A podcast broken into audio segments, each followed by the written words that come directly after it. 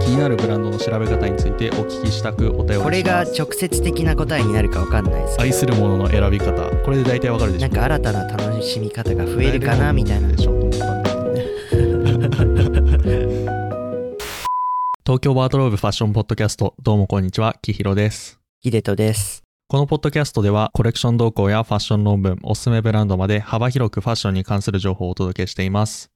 本日話している内容は小ノートを参照してください。チャプター機能もつけているので気になった部分があればそちらから聞くこともできます。はい、お願いします。お願いします本当は夜撮ろうと思ってたんだけど、なんかスムーズにいっちゃって夕方っすね、今。ちょっと僕の 勝手な都合で少し前倒ししてもらいましたいやいや。なんかそろそろお酒飲みながら撮りたいですね。あそうだねけど、うん。きひろくんはどうですか？最近お酒飲んでますか？なんかね、最近ガチで仕事するようになってきて、うんうん。結構長い時間、時には12時間、時には11時間と、一日仕事してると、うん。なんか酒飲みたくてしょうがなくなるっていう、えー、ストレスの影響。ストレスの影響なのか知らないんだけど、まあ仕事はめちゃめちゃ楽しいんだけどね、なんか、仕事終わりのビールうますぎるなっていう、なんかおっさんの気持ちがわかるようになってきましたね。なんかきひろはあれだよね前大学生の頃はビール1本くらいでいいやみたいな感じだったけどうんうん。最近は結構飲みますか？いやいや、量は飲めないね。日本で十分かなって感じ。いやもうそんくらいがちょうどいいよねけどそんくらいで酔えるならもう全然そうね、大学生の頃はいっぱい飲める人かっこいいなと思ってたけど、なんか、ね、飲み屋で飲んでる大学生とか見るとちょっと引くところもあるし、量いっぱい飲んでる人も 引くところもあるし、今だとね。あと、お財布的にもね、そうだねすぐ酔えた方がいいのかもっては思う。まあ、酒豪の秀人君に 言うのちょっと申し訳ないというか。全然主語じゃないので僕は だってなんかさ、この間、この間っつっても2年ぐらい前か。なんか超でかいハイボール飲んでたじゃん。2リットルぐらいの。懐かしいねあれ5杯か6杯飲んでゼミ行ってめっちゃお酒臭いって言われたなそういえばゼミの先生に うん、懐かしい思い出ですね懐かしいですね。はい。で今日は早速どんなお話をしましょうか？そうっすね。最近めちゃめちゃトラックジャケットが欲しくて。うんうんトラックジャケットってどう、いうやつ、あの、ニードルズの、あの、うんジャージ、うんイメージしてくれればいいかも。ジップアップになってて上まで上げると少しタートルうんうん。ネックみたいになってる襟高めのジャージ。まあ俗に言うプージャーみたいな。なんだっけ？結構前にサチモスとかわかる？はいはいはい。わかる。ステイチューンとかさ PV でさ、アディダスのトラックジャケットみたいにつけてたよね、ああいう感じ、ああいう感じ。ああいう感じだよねえーうん。で、まあ、トラックジャケットってちょっと前に流行ったと思うんだけど、うんうん。なんで今更欲しいかっていうと、まあ最近韓国コンテンツがちょっと僕の中で来ててというか、今更ながら来てて、うんうん。で、なんか TikTok 最近インストールしてよく見てんすよ。ほうほうほう。ちなみにいつから TikTok 見てました？僕はアメリカ来てから TikTok 入れましたねああ、そうなんだ。なんか周りがちょっとやってる子とかいてへえへえ。で毎回なんか TikTok の歌って僕たちの、ね、年代だと割と流行るじゃんうんうん、うん。TikTok で流行ってる歌知ってるよねみんなみたいな体で話されてなんか自分だけ知らないみたいなことが何回かあってそれで見始めましたねいや、めっちゃわかるな。なんか、YouTube とか見てても、なんか他の媒体とか見てても、なんか TikTok ベースの情報がめちゃめちゃ多い気がしてて、うんうんうんそれこそさっき言ってた曲の話とか、なんかダンスの話とか、まあ、ファッションもそうなのかなと思ってて、で、これはなんか入れなきゃ老害になるなと思って入れたんですよね。そう、それこそね、21SS だったかな、セリーヌのザ・ダンシング・キットってあったじゃないですか。うんうんあれも TikTok でめちゃめちゃ踊ってるユースたちをテーマにしていたっていうところもあって、このファッションと TikTok のつながりも、まああるんじゃないかなというか、見逃せないなと思って最近見てるんですけどね。まあちょっと偉そうに言ったけど、全然普通に楽しいコンテンツとして。なんか可愛い姉ちゃん、兄ちゃんがプロプロ踊ってんのを見てね、ニヤニヤしてますよ。ほんと TikTok は美男美女多いしな。うーん、な、なんなんだろうね、あれ。ただね、フィルターがいけてるんだと思う、あれは。けど僕の友達も、まあ何人か TikToker みたいなことをやってる人いますけど、やっぱそれなりにはやっぱり美男美女ですよ。あー、やっぱ元がいいプラス、なかなかいいフィルターがついてるみたいな。やっぱ自信ないとね、やっぱできないのかなっていう。わかるななんかダンスね、特に高度なことやってるわけじゃないんだけど、自信満々だから良さげに見えるっていう。うんうんうん。うん。なんかちょっと簡単にできるような振り付けとかも結構あって、うんうん。受けはあるよね。そうだよね。しかも音楽がね、15秒とか60秒のコンテンツじゃん。うんうんだから、さ、曲のめちゃめちゃ盛り上がるところだけ使ってる感あってさ、うんうんうんなんかすごい美味しいとこ取りコンテンツで楽しいんですよね。ええで、東京ワードローブ TikTok もやりますか？東京ワードローブ TikTok 何流しますか？いやー、わかんないけど、なんだろう。今流行ってるブランド10選みたいなんかさ、結構そういうの出してる方いるけどさ、な。うん。なんかニッチなブランド紹介してる TikTok 系のアカウント全然伸びてなくない？確かにそうかもな。なんか、おすすめアクセサリーブランド3選みたいなこと言ってて、うんそれはなんか、どうなの？みたいな。確かにおすすめではあると思うんだけど、今更リコメンドするものほどのものかみたいな。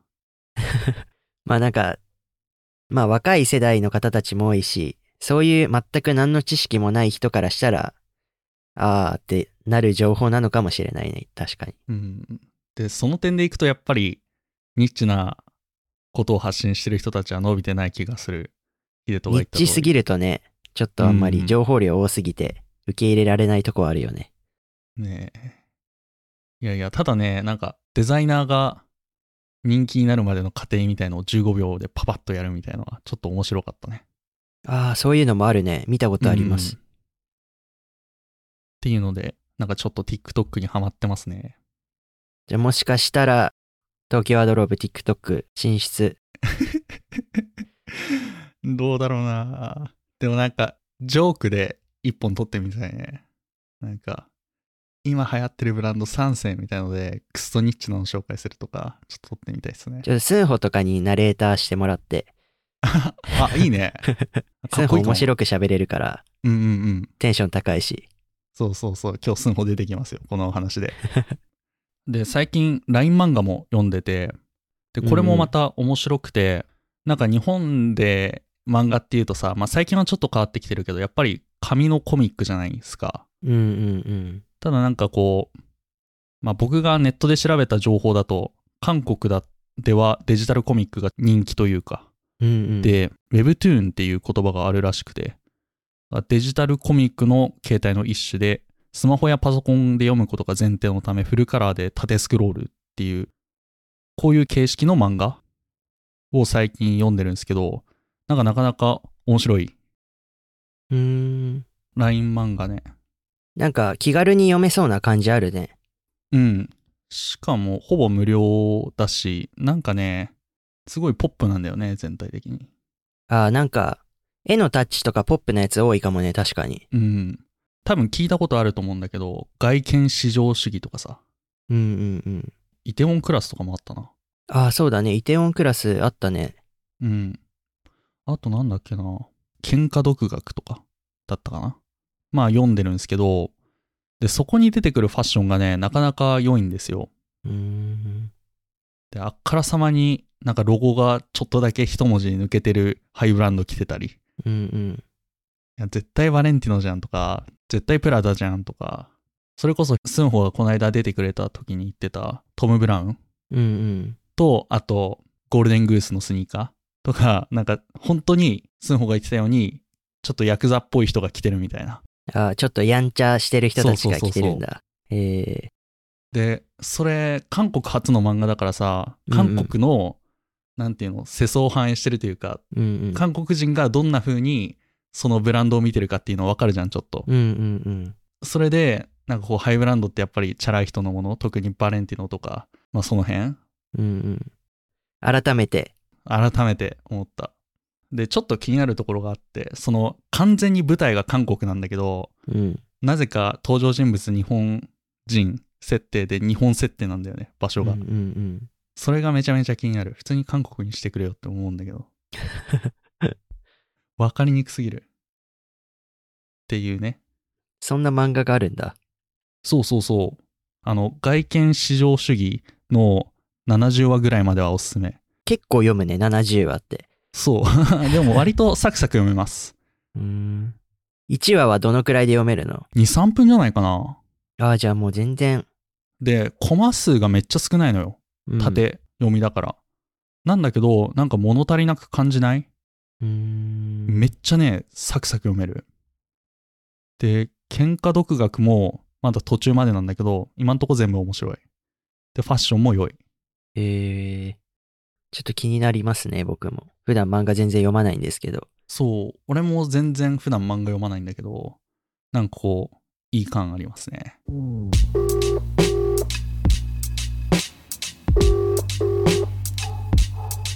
はい。で、なんでこんなに韓国の話してるかっていうと、ノルディのトラックジャケットが欲しかったんですよ。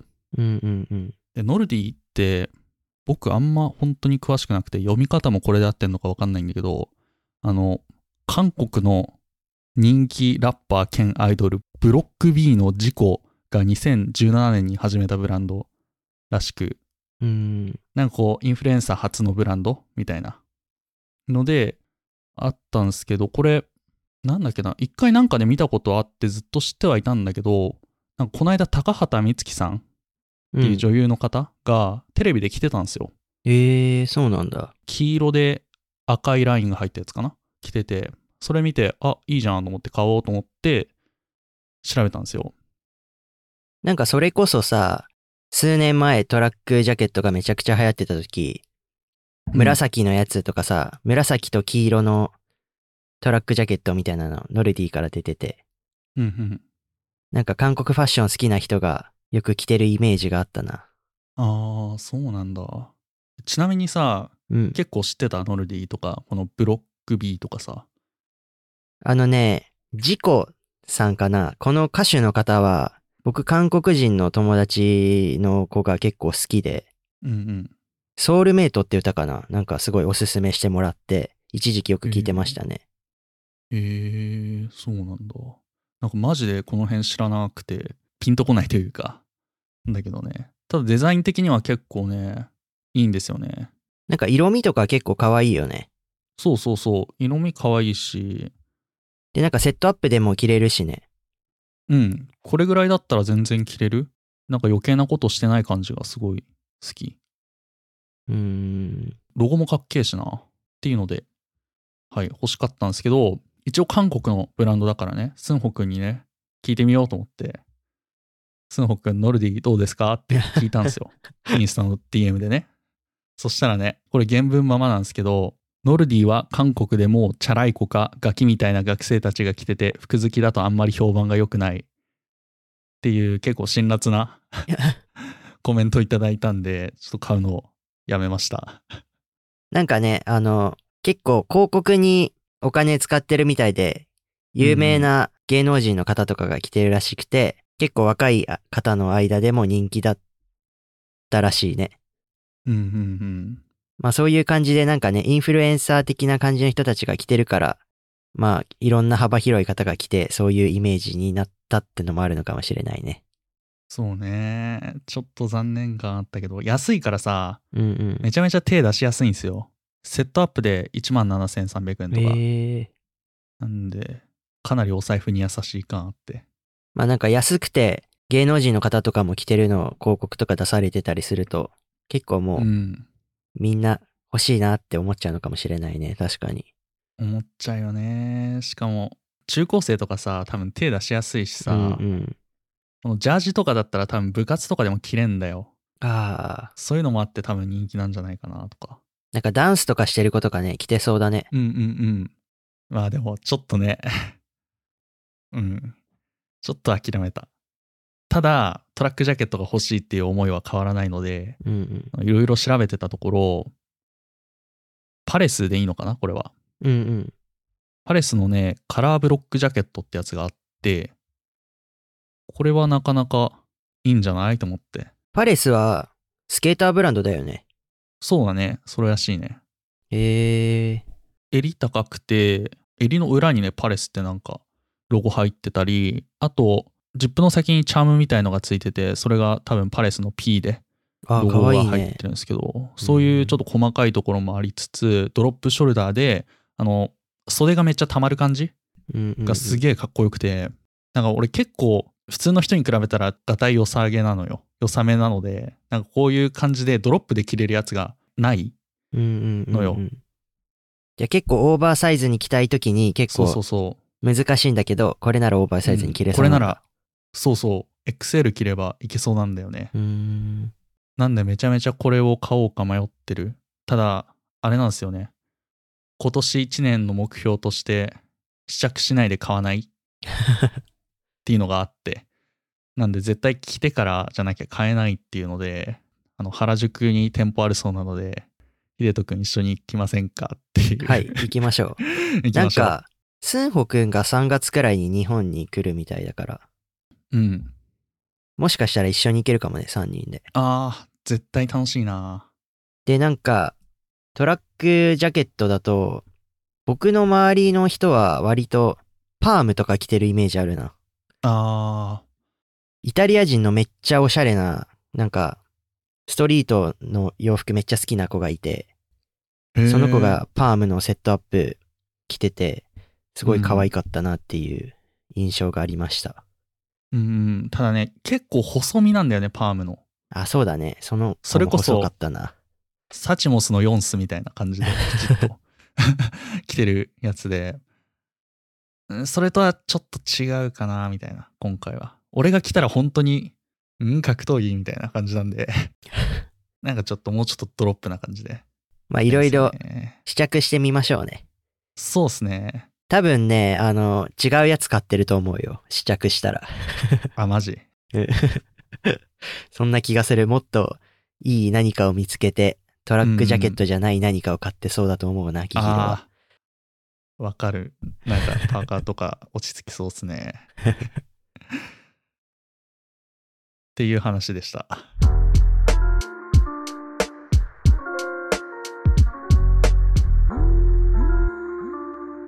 まあ、キヒロくんがトラックジャケットが欲しいっていうことでしたけれども、リスナーさんの方から少しなんかお便りというか、気になる質問みたいのが来てて、今回はそれにお答えしていこうかなっていう感じですよね。そうっすね。えっとね、あたかも今来たかのように秀人くん喋ってたんですけど、このお便りいただいたのが2021年8月17日です。めちゃめちゃ遅くなりました。もしかしたらもうリスナーじゃない疑惑もある聞いしな。てないと思う。えーっと、お便りが大豆さんでいいのかな？えー気になるブランドの調べ方について。これメッセージ読む感じでいいのかな？読まれたら恥ずかしいんじゃないかな。大丈夫かな？え、でも、この大豆とかいうペンネーム使ってきてるあたり読まれてもいいんじゃないかほぼ匿名みたいな感じだから。ね大丈夫か？うん、大丈夫でしょう。で、メッセージ本文ね。こんにちは。いつも更新楽しみにしています。タイトルの通りですが、タイトルが気になるブランドの調べ方ってやつね。えっ、と、タイトルの通りですが、気になるブランドの調べ方についてお聞きしたくお便りします。雑誌などで気になる商品の詳細を見ると、とっつのことが多いので、他のブランドよりも金銭に触れる理由を明確にしたいなぁと思っています。しかし、インスタなど商品をバーっと見たり、軽く歴史を調べたりしてみましたが、いまいちピンときません。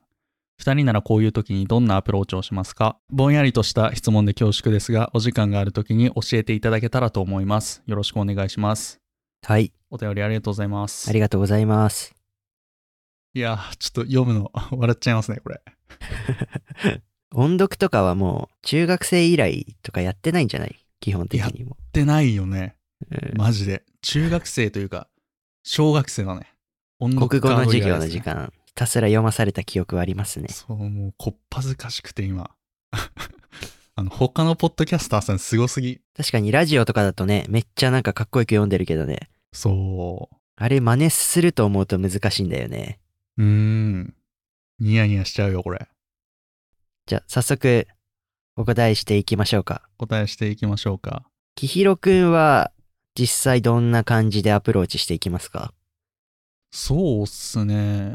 まあ、この大豆さんは雑誌を見てるってことなんだけど、僕は全然雑誌とか見なくて、まあ、それこそファッション EC とかで見て深掘りするとかかな。ただ、うんうんそれも最近はあんまりないというか、あらかた自分が大体好きそうなブランドっていうのが分かってしまったので、うんうんうんその辺を、まあ、毎回シーズンごとにチェックしていくって感じかな。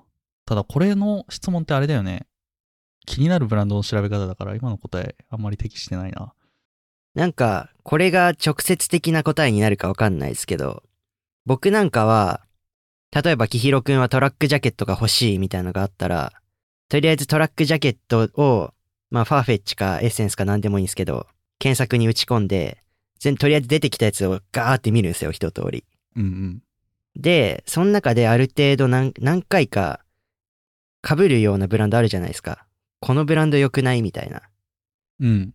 のをだん、いいねしてって、いいね欄見返した時に出てきた気になるブランドをだんだん深掘りしてって、で、そこで結構なんか学んでいくみたいなのが、僕は割と服好きなり始めた時は、そういう感じで増やしてったことが多かったですね。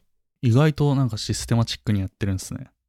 あとは、セレクトショップとかに行って、なんか、で服めっちゃ好きな方とか多いじゃん。セレクトショップとか行くと。いるね。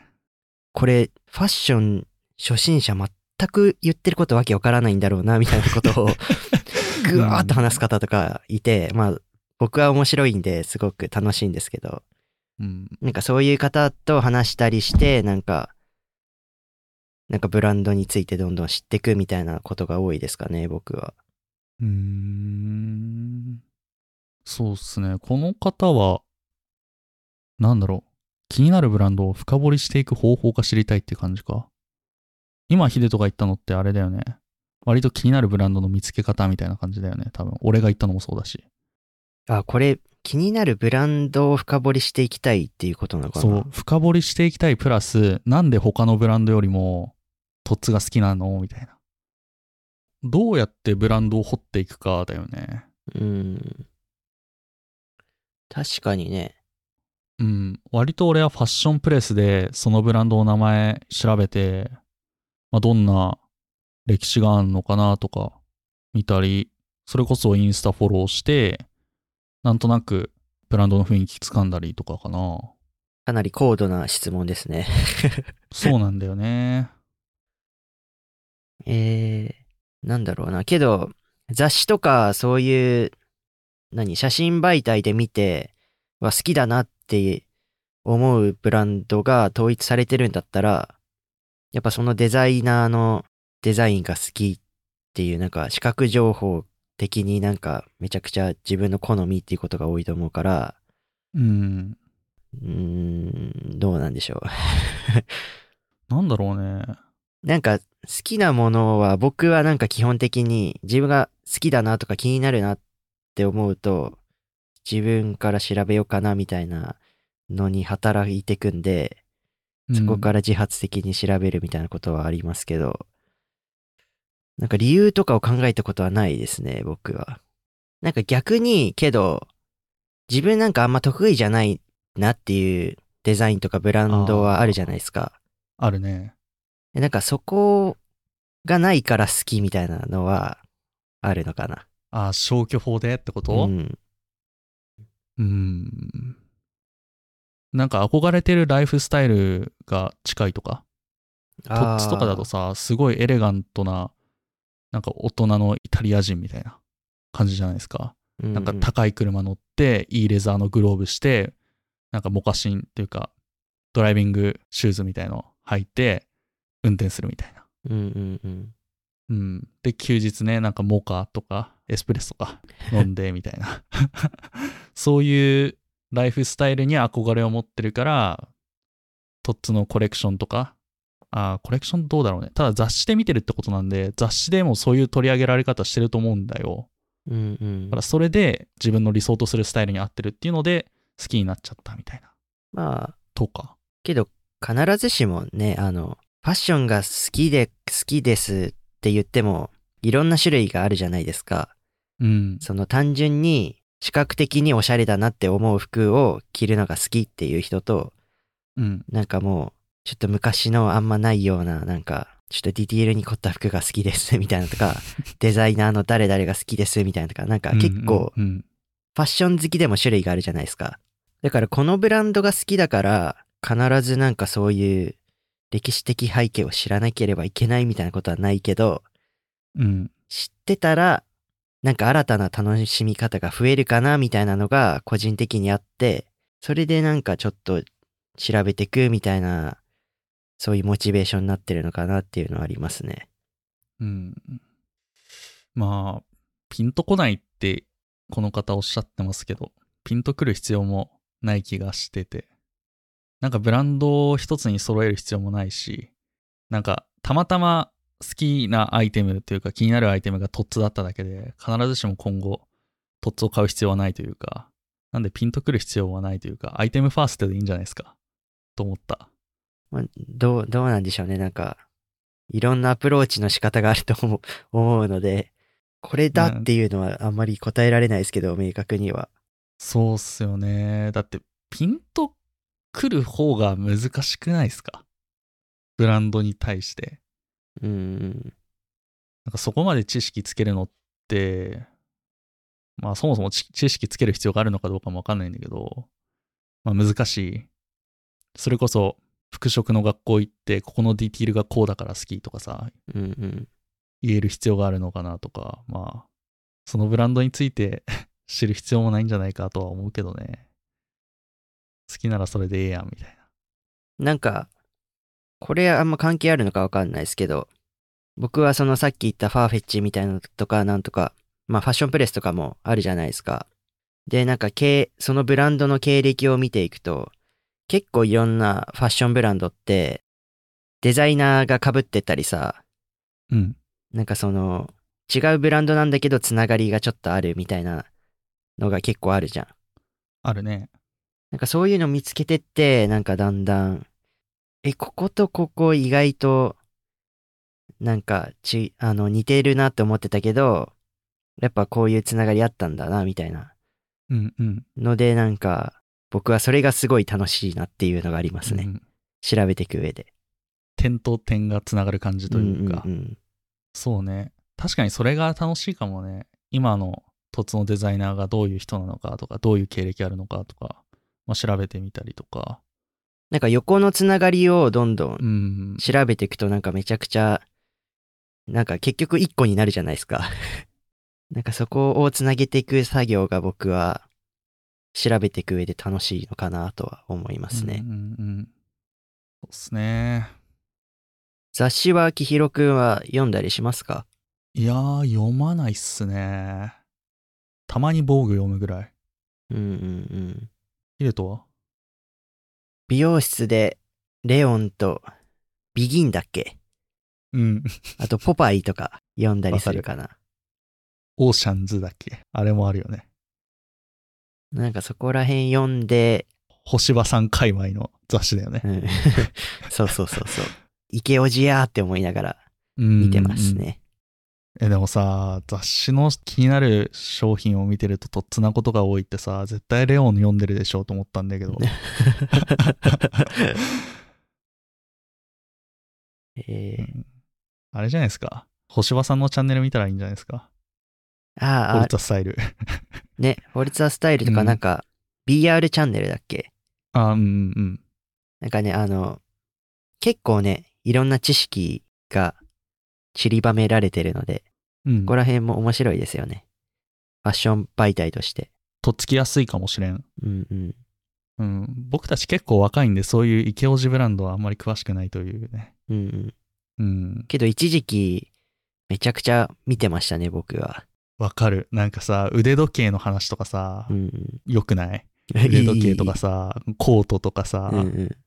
なんかちょっとイタリアのファクトリーブランドみたいなうんうん。紹介してるんですよね、星葉さん。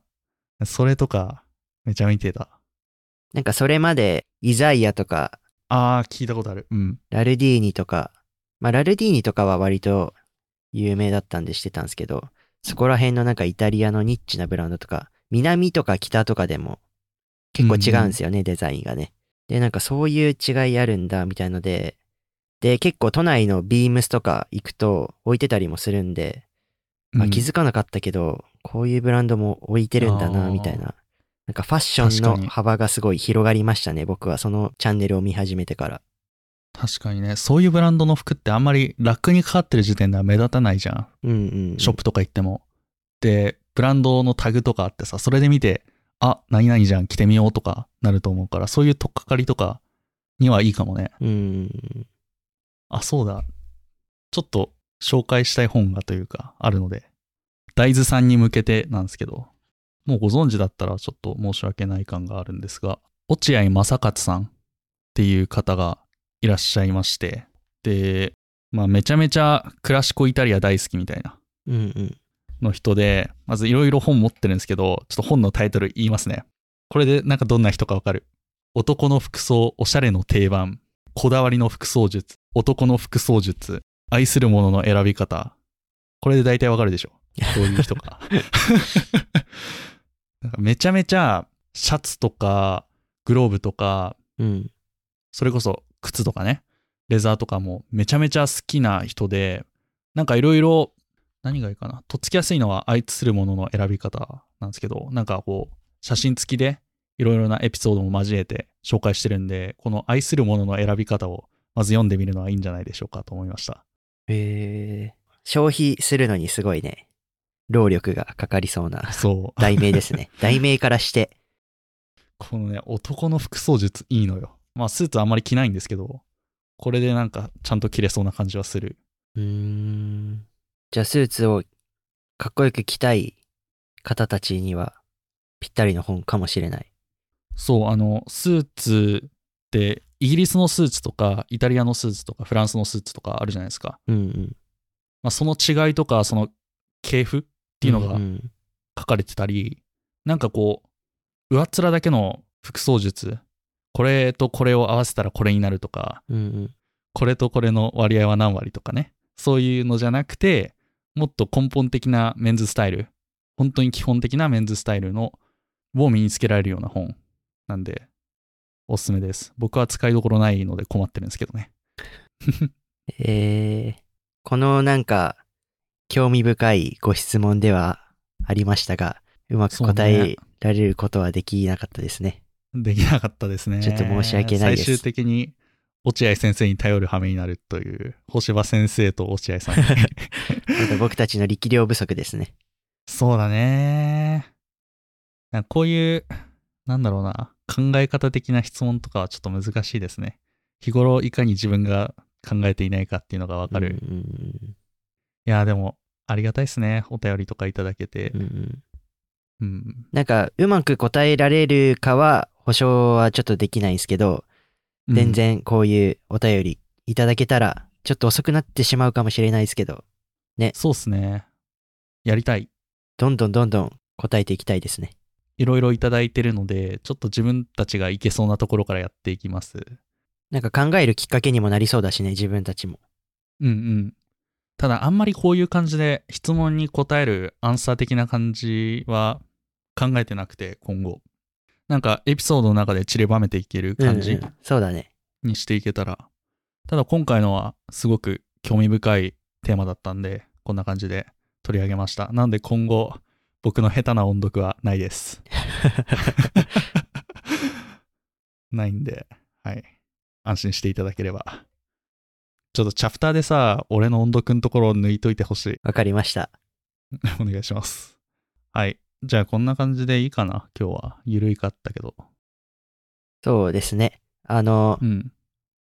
僕なんかちょっと、結構かっこいいカーディガンをお、購入するので、あの、ちょっと次回はなんかそれについても少し触れられたらいいかなと思います。